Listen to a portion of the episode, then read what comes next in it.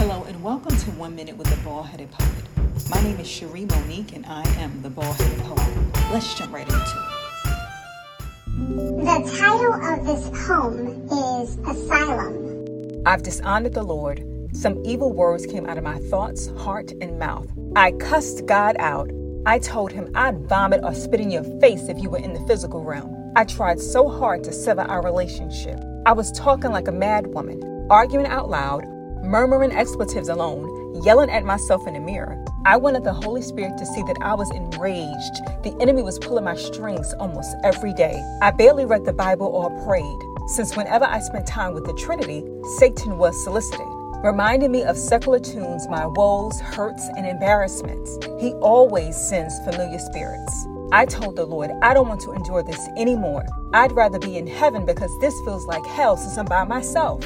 It was as if I was suffering from depression or mood swings, happy some days, then sad and angry. I asked him to send help in the form of friends or a prayer team. Thank God for online ministries. Thank God Jesus never abandoned me. He forgave my sins over and over again. I've never treated anyone with so much disdain. I'm glad I'm still saved. The enemy wants to destroy the seeds.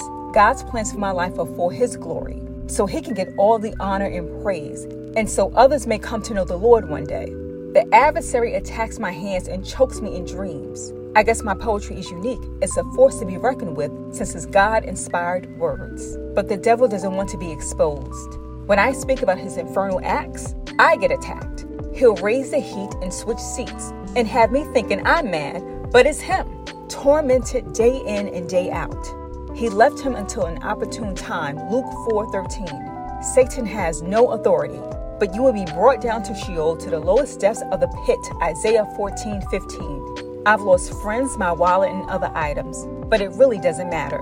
When he reminds you of your past, remind him of his future and keep saying hallelujah. God bless you. Today's words of wisdom comes from the book of Proverbs, chapter 3, verses 13 through 15.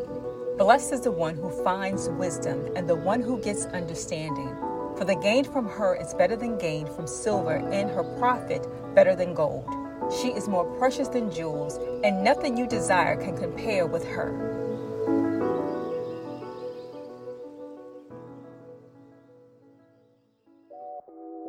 Happy Friday and happy hot mulled cider day. Now I'm reminded of my favorite apples, which only show up in the fall. Have a good day and enjoy your weekend. Treat yourself to some R&R and TLC. Don't forget to make yourself bored just to relax your brain and try to get more than six hours of sleep. Turn off that device for a bit. Thanks for tuning in. Please share the podcast with some of your peers and peeps. I appreciate it greatly. Grace and peace.